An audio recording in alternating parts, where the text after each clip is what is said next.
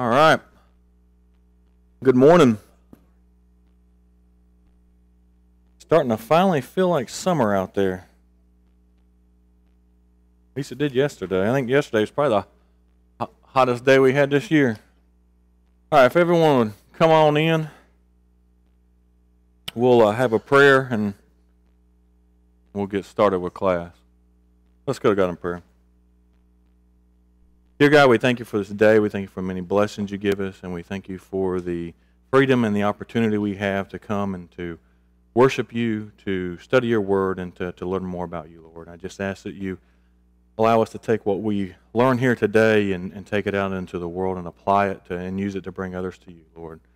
I ask that you be with us as we cover the topics that we're going to cover the next couple of weeks and help us to really pay attention and, and look at what the word, what your word says and use it to, to apply to our lives for a lot of the current situations we have going on with the virus, with you know some ra- the racial tension and, and different things, and just allow us to use it to, to bring the church closer to you and the church closer to each other. And it's in Christ and we pray. Amen. All right, so as I said last week, we are going to uh, be looking at a series.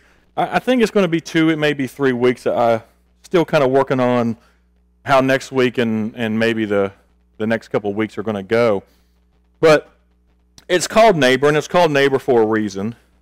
And it has to do a lot of with a lot of the tensions that we're seeing going on right now in not only the United States, but the, the world as a whole.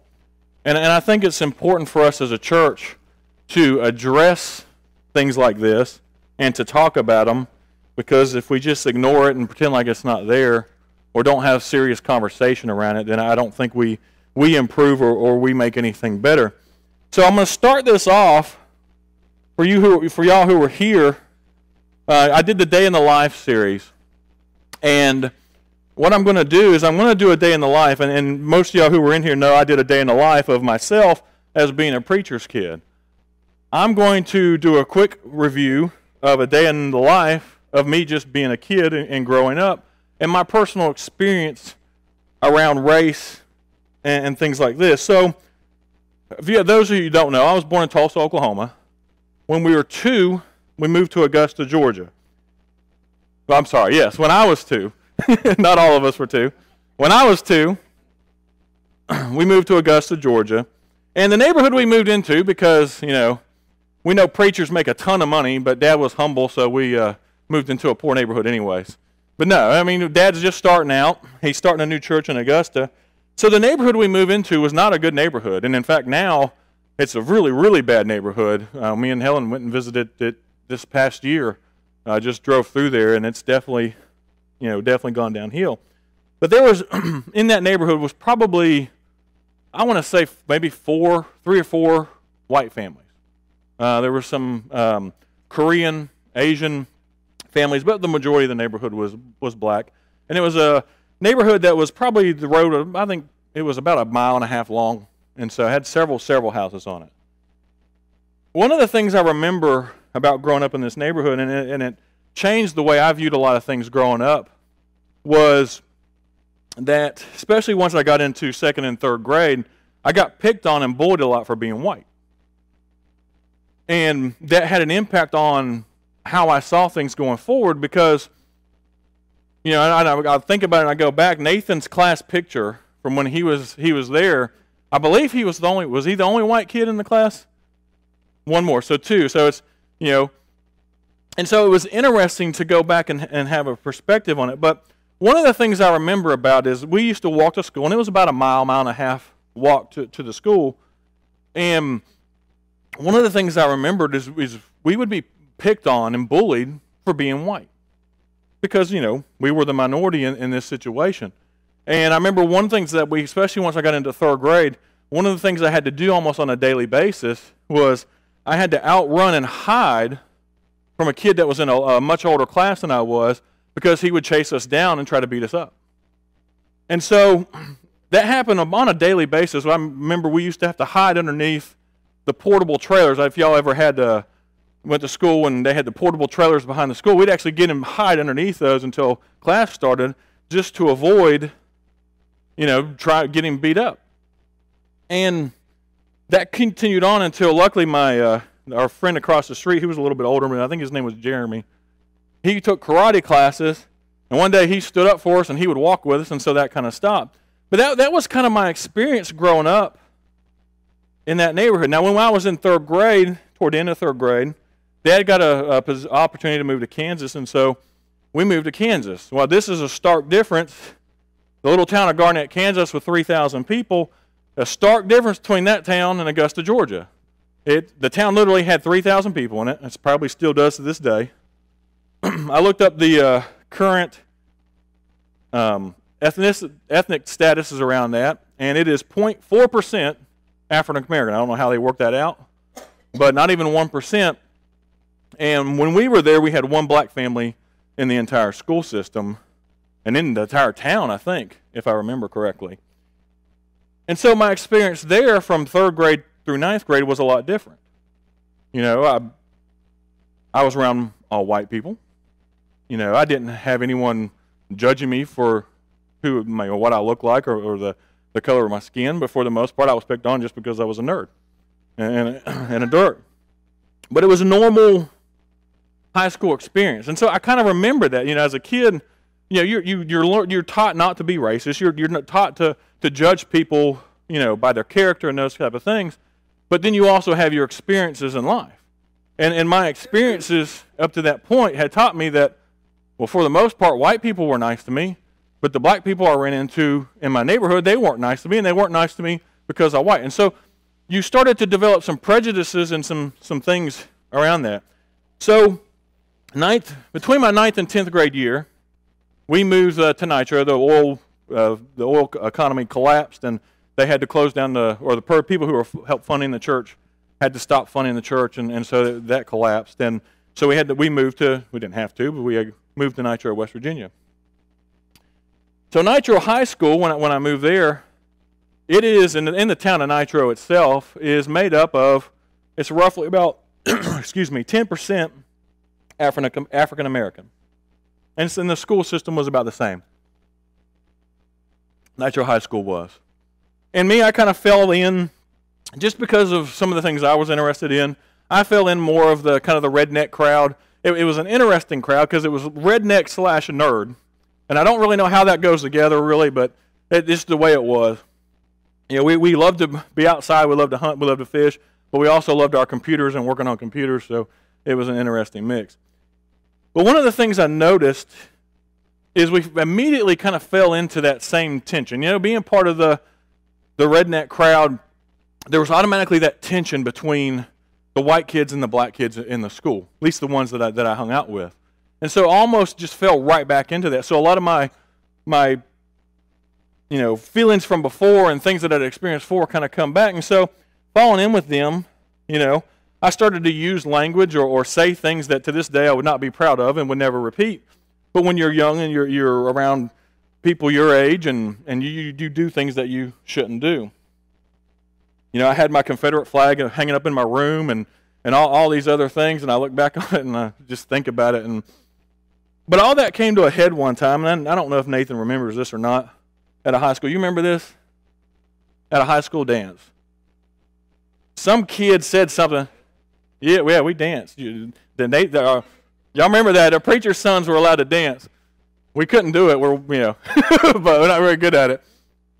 But I forget exactly what happened, but Nathan, you know, someone said or did something to Nathan at this dance.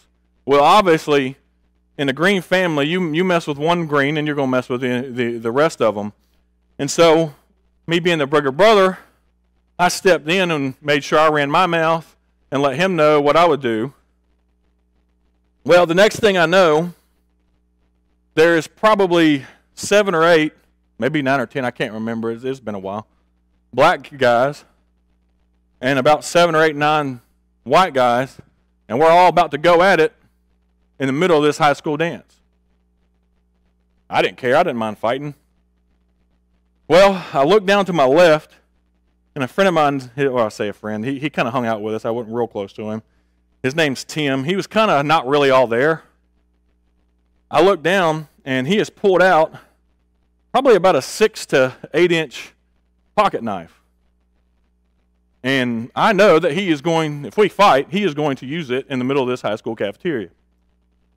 So I immediately stop it, say, guys, we're leaving, turn around, and I made them all uh, leave. And again, of course, well, while our backs are being turned, we're called cowards and we're called, you know, all kinds of stuff. And but at that point, you know, uh, to me, it was more important that we not have a bunch of people get stabbed in the middle of our high school gym or cafeteria than do that. And that was kind of, and there was still, after that, there was still a lot of tension that went around that. And I still had a lot of my views that at that time would not have been, I would not consider, still don't consider Christian views. After that, graduated from high school, kind of went to a couple places, and then I ended up at Marshall University where, you know, studied IT. Marshall University's makeup is about 5% black. I was in IT, and at that time in IT, we, it was all white. And so, kind of my experience then still was just the experiences I've had as a, as a child around the black community and the, and the things that I felt and the things that I experienced. After college, I went into the workforce, which hopefully most of us do. And at that time, I also become or became very politically active. And everything that I was about was the ultra conservative side. I say ultra conservative, the, conservative side. You're, you know, I was reading all the Glenn Beck books, the Sean Hannity books, the the Rush Limbaugh. You know, I don't know if he posts anything, but I listen to him all the time. Bill O'Reilly, anything I could get my hands on, and I've watched Fox News 24/7. Right, all these things. Kind of fell into the, the libertarian side, and then on those same views, you know, I was kind of the the white and proud, not not white and proud as in like skinhead type white and proud, but you know, I was proud of my race. I was proud of who I am, and I still am. I'm proud of my heritage.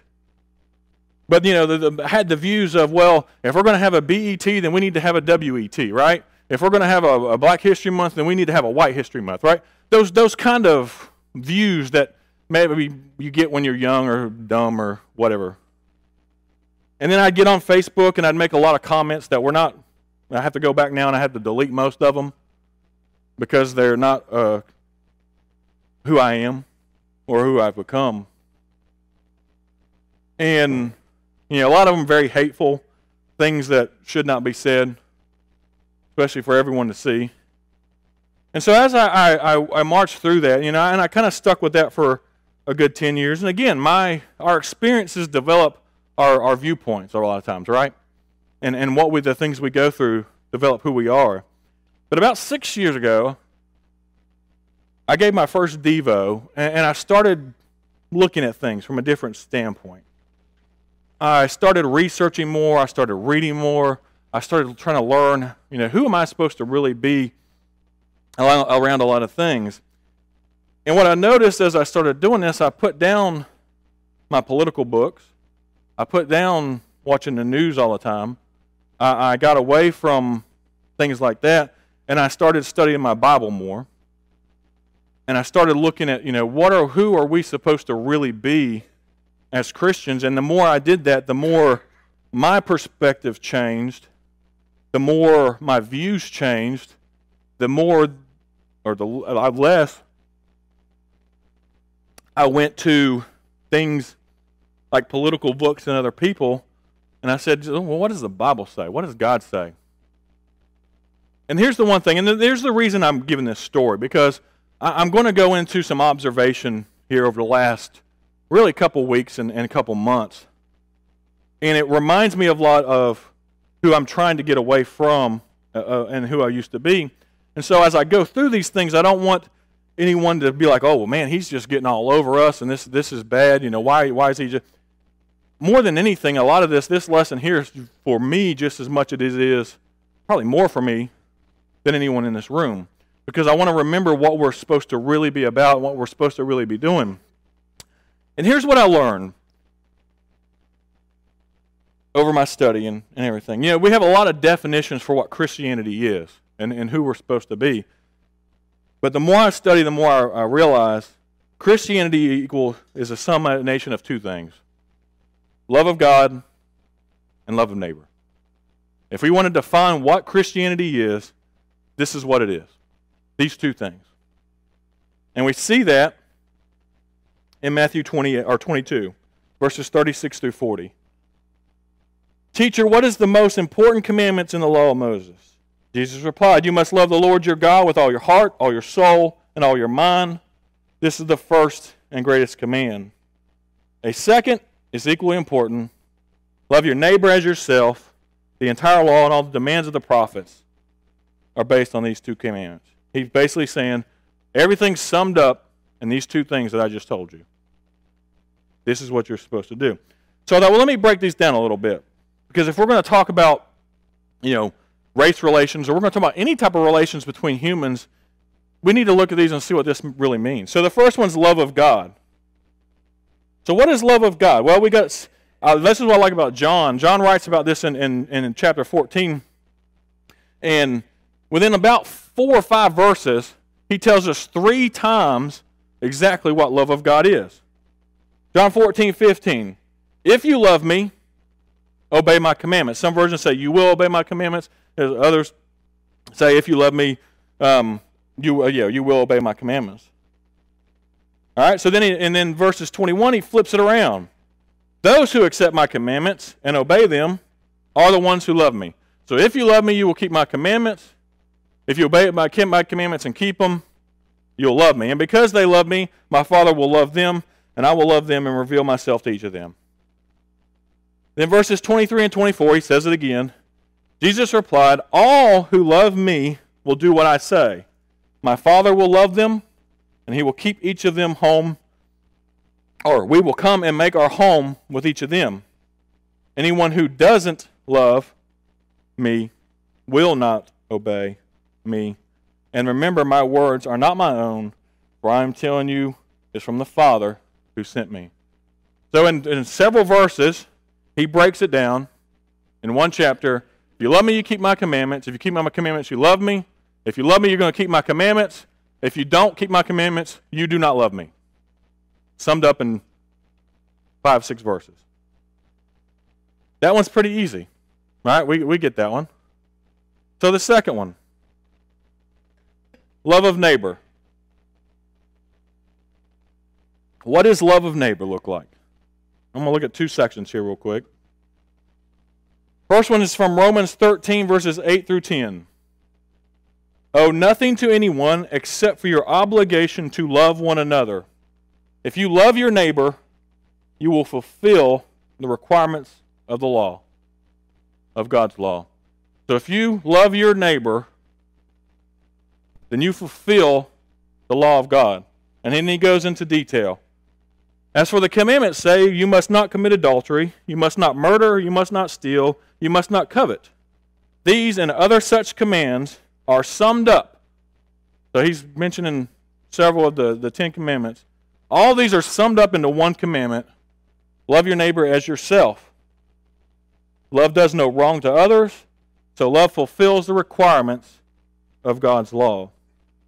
So, two things love God, you'll keep his commandments, love neighbor, and you'll fulfill the law. Those two things summed up. It's kind of a simple version, simple look at Christianity. But then we go into, you know, this was in Romans, but we go back to Luke and we see example of this kind of played out. One of the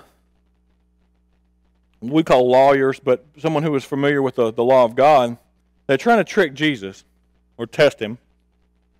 It says, One day, this is Luke 10, verses 25 through 29, which is kind of where this is coming from. One day, an expert in the religious law stood up to test Jesus. That's first mistake, but, anyways.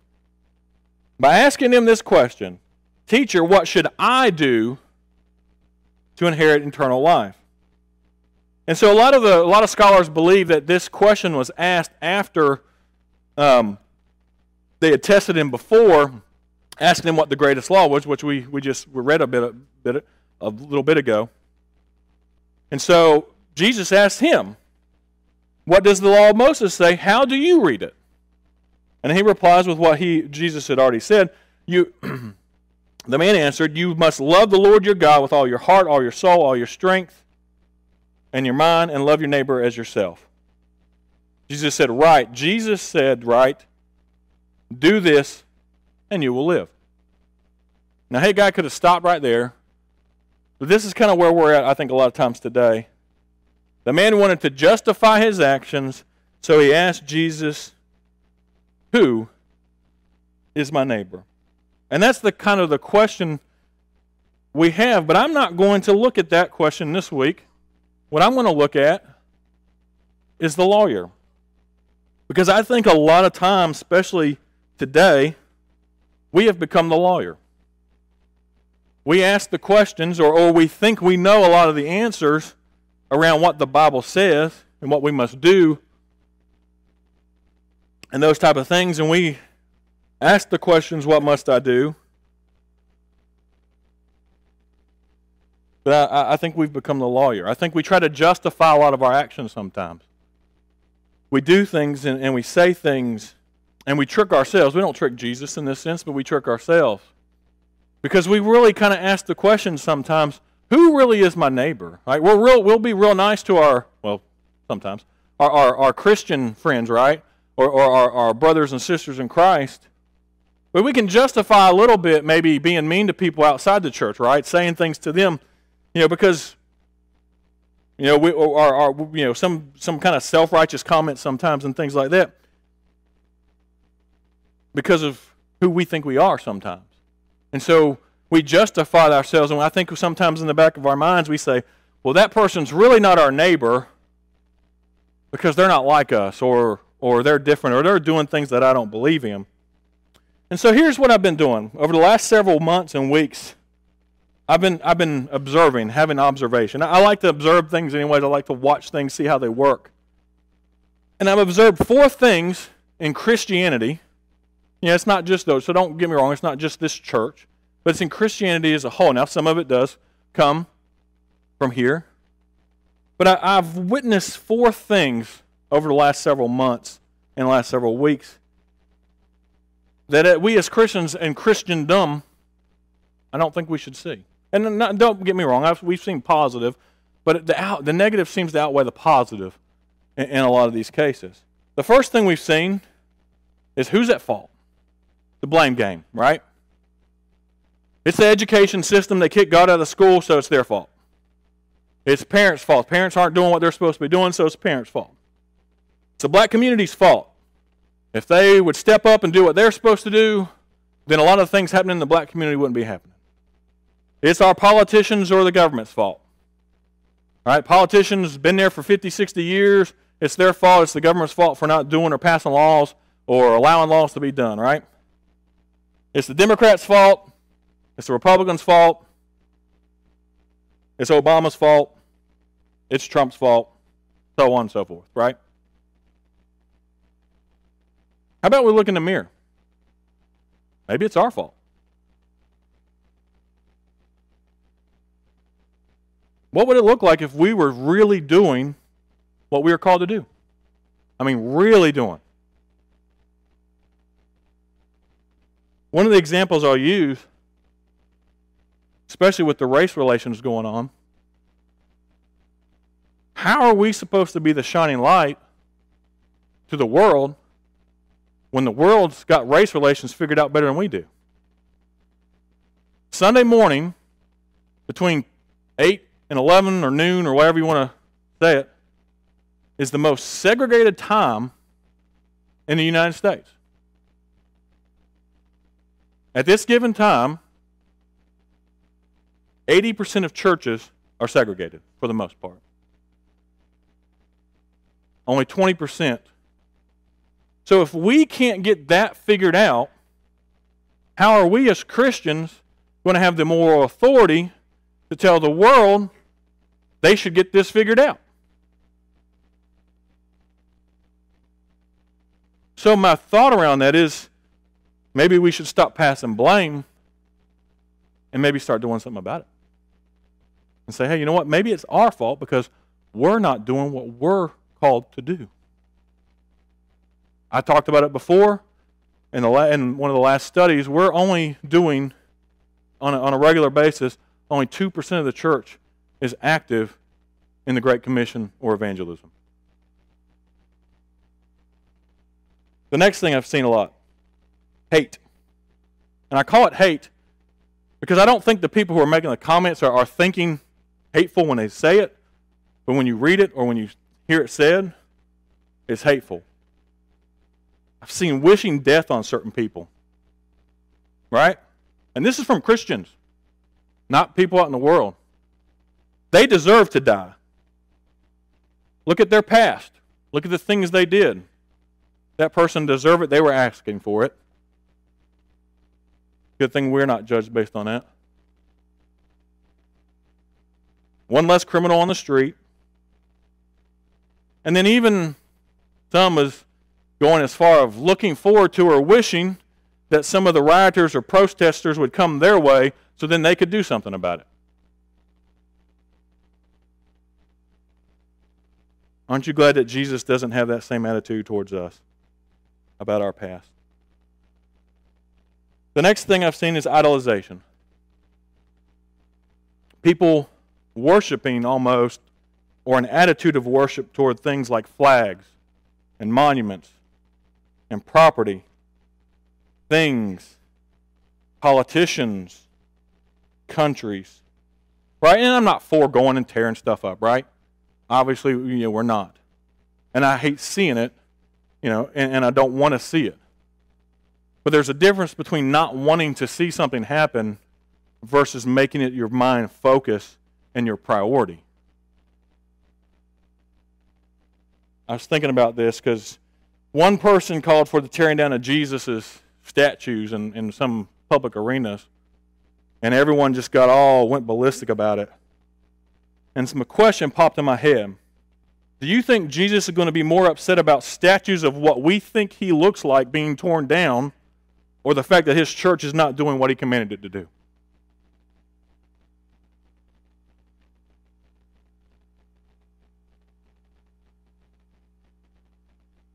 And then lastly, the fourth thing is we're getting our answers from the wrong sources.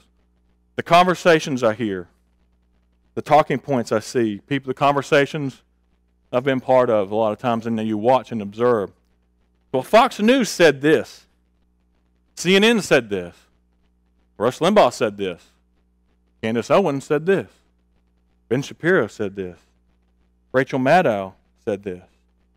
MSNBC said this. I've seen a ton of those people quoted, and the list can go on and on. It goes deeper and deeper. I've seen a ton of those people being quoted by Christians in, in around conversations, but I see very few of Jesus said this. Or the Apostle Paul said this. Or Luke said this. We're getting our answers from the wrong sources. And I think it's led to a warped version of Christianity in the world. We've made being a Christian about being a conservative or a Republican or a Democrat in some circles. We've made it about a name We've made it about doing certain things at certain times, certain ways, except for the way they did evangelism. We made it about being in church three times a week, and as long as you do that, then you're good. But Luke talks about that a little bit. I mean, sorry, John. In 1 John 2 9, if anyone claims I am the light but hates a fellow believer, the person is still living in darkness. And this can be about anything. It could be around your political affiliation, it could be around the color of their skin, it could be around anything. Further on in 1 John, he says in verse, chapter 3, verses 14 and 15 If we love our brothers and sisters who are believers, it proves that we have passed from death to life, but a person who has no love is still death. Anyone who hates another brother or sister is really a murderer at heart and you know the murderers do not have eternal life within them.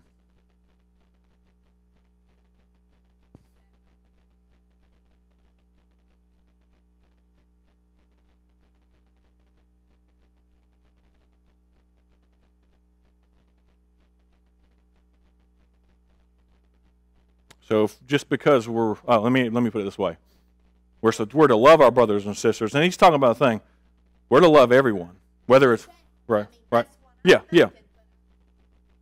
In this particular, eh, he's talking about relationships between brothers and sisters at that time.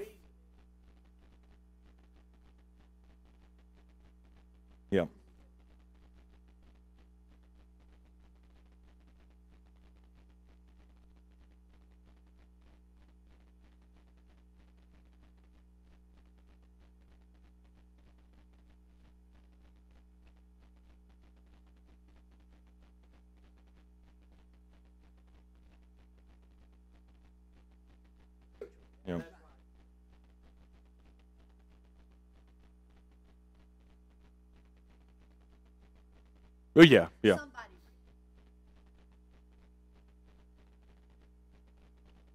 Yeah. No, no, yeah, yeah. And they think we may ju- they may they think we may justify that because well it says you can you don't have to hate it says not to hate your brothers and sisters but you know okay we can hate the people outside the church right? Yeah. Right so I mean, no no definitely no justification around that. Yeah. Yeah yep yep right. Oh yes. Definitely. Definitely. So a good question. Here here's kind of been my thought around this and, and one of the things and someone quoted this to me in a conversation i was having. Basically if you're a christian or claim to be a Christian and you hate someone or think someone's lesser than you for whatever reason, you are no longer a Christian. You're just someone who's sitting in a church. And I thought that was a really good point. And I, and I think it's something we need to pay close attention to. Because there's a lot of things that, that God talks about and Jesus talks about. But hate or lack of love is really the first thing that just kind of disqualifies you from, from being a Christian. Yeah.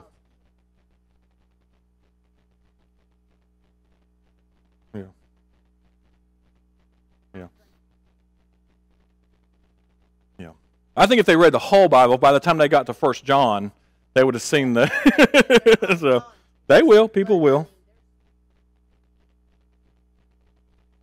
Yep. They could twist it. They could. And that's where we just show them the rest of the Bible.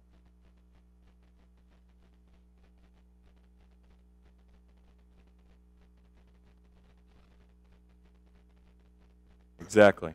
If you, yes, if you hate, and I, would- I would put hate of your brother and sister, but I think if, and, and I think, and I'm, I don't think I'm adding to the Bible when I say this. If you hate anyone, then that's going to jeopardize your you in heaven. It- That's very important. So here's an another observation I've got, and maybe this is maybe I'm biased here. Oh, go ahead.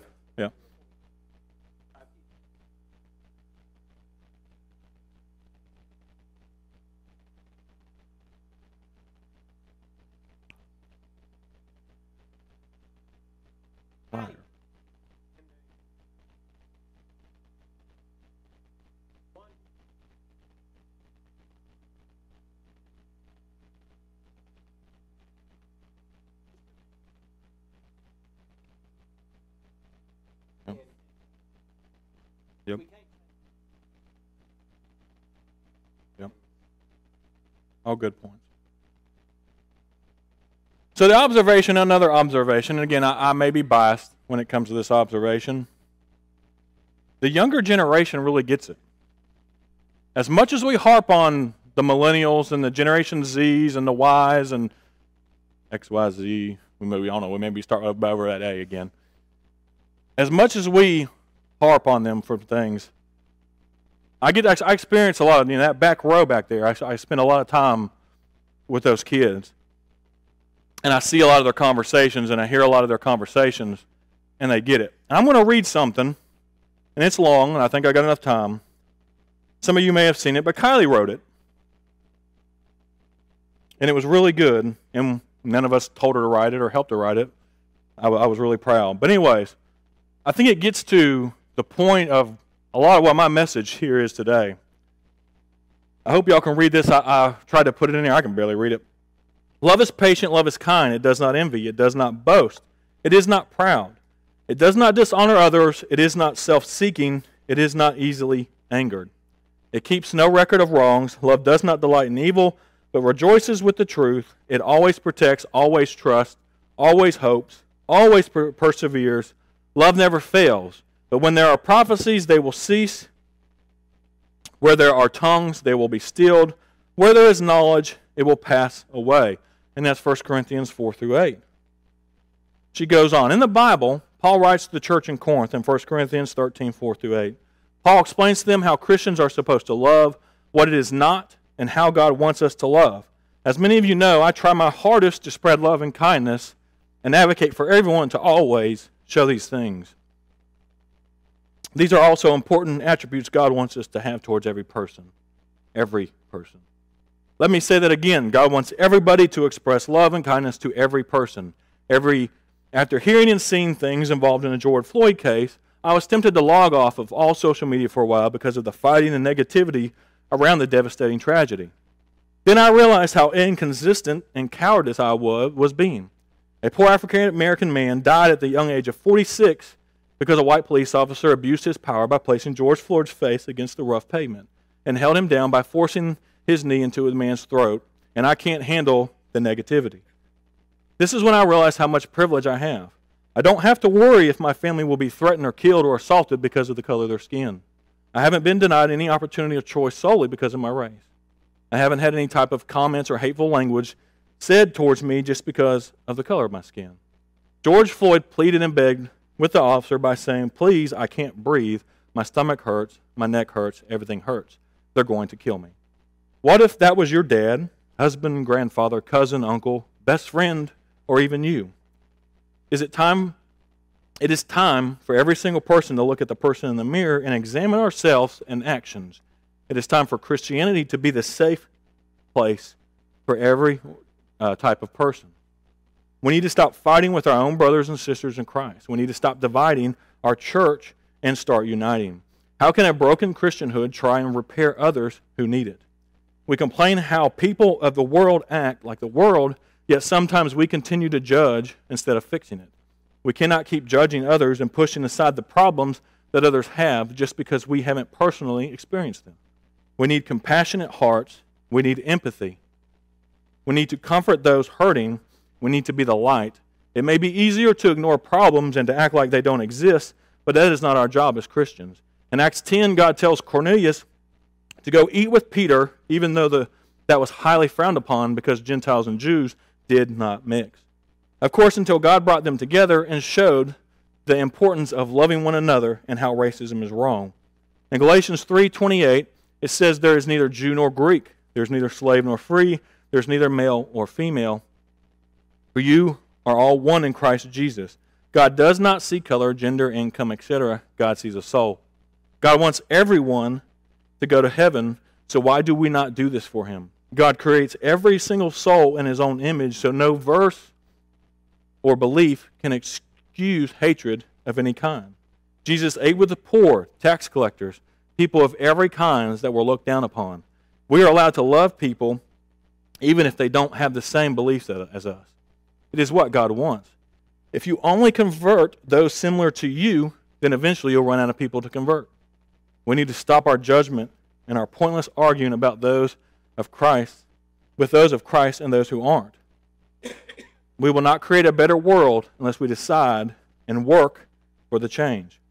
We won't stop racism, violence, hatred, etc., if we don't try and put ourselves in the shoes and other shoes and give love. As Christians, it's time to stop letting personal, political, unbiblical views get in the way of getting future souls into heaven. Let's stop stunting the growth of the world we want by not showing love, compassion, empathy, etc., to those who need it purely because of small and meaningless things. So let us all, as humans and souls created by God, no matter your affiliation, take a look in the mirror put ourselves in others' shoes, start acknowledging the harsh realities that others face, push aside our judgments and political personal views, and start loving every single soul on this earth and work towards creating a wonderful a world full of peace and love. By bringing God back into this world, we will create the world we need and bring more souls to Christ. I really hope that everyone who reads this opens their hearts and with an open mind the next step to a better future is you. They get it. She gets it. So, with all that, my question is, is is God enough? If it was what God says enough? Or do we have to go to other sources or what other people say?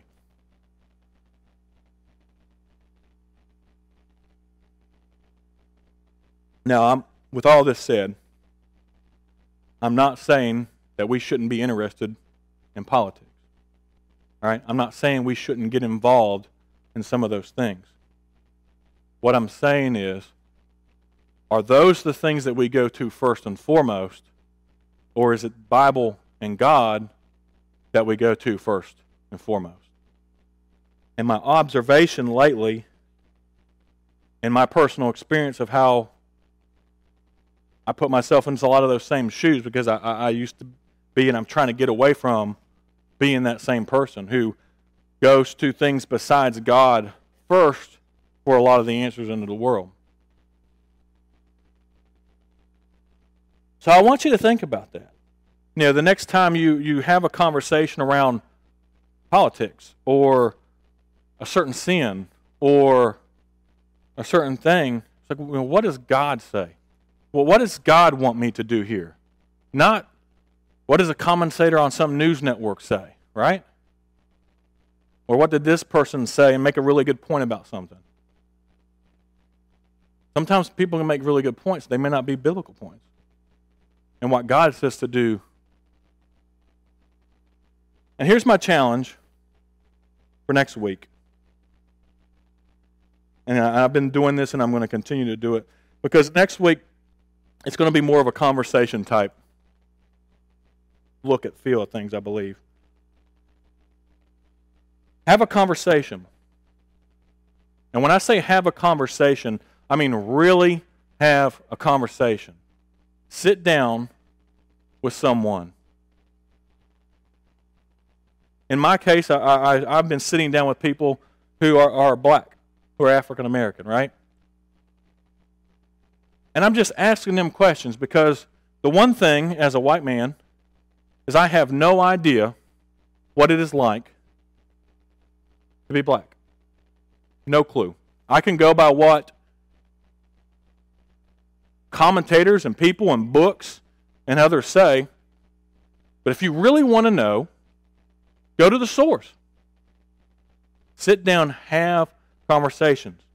And I'm not talking about a 15 minute conversation. I'm talking about spend this entire week. Take the time. You have it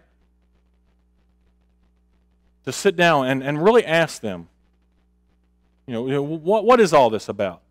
How do you really feel? You don't even need to give them your opinion. Just listen. And I guarantee you, at least I hope, because it did me, the more conversations I've had, you, it'll, it'll change your viewpoint sometimes on some things. Go ahead. Yes, they have been with Christians. I, I will make that. That's a that's a good point. They have been with black Christians that I that I know. I'm sorry, Christians who are black. Um, because I think it's important to, to have those conversations in the church. We're, we're never going to solve anything if we don't sit down and talk with our brothers and sisters in churches up in, on, in Valdosta who are uh, the exact opposite, exact opposite. You know, we have our white churches for the most part down here and other places, and we have our black churches. And so have those conversations. I mean, really have those conversations. And see if maybe your viewpoint changes. Go ahead. Yeah, yeah. uh,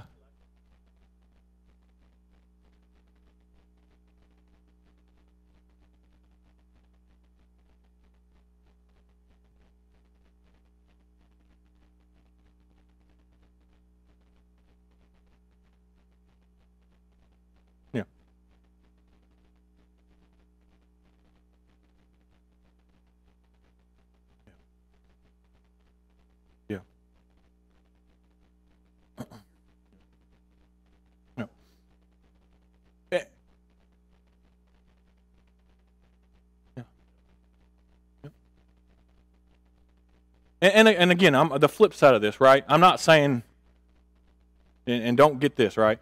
I'm not saying this is a white problem, right? Because on the opposite side, you have problems, and and, and if you have these conversations, you, you'll you'll see this. There's issues from from the black side of this as well towards us. But none of this is going to be healed until we sit down and have the conversations that we need to have and talk about these things and ask them, you know, why do you feel this way? What experiences have you had? What would you like me to know? You don't have to give your opinion again. Just have those conversations. I, I, and I, I stress that. I really do. Because I'll, I'll be honest, having those conversations has changed the way I see a lot of things. It really does. And it makes you realize that what the, new, what the news media puts out there and the way they twist everything to the, to the right or to the left as far as they can go is pretty much not the case in all reality. Yes. Yeah. Yes. So that's my lesson for today. I, I hope it makes you think. I, it's made me think a lot over the last couple weeks. And again, have those again, have those conversations, and we're going to look at those conversations next week. Thank you.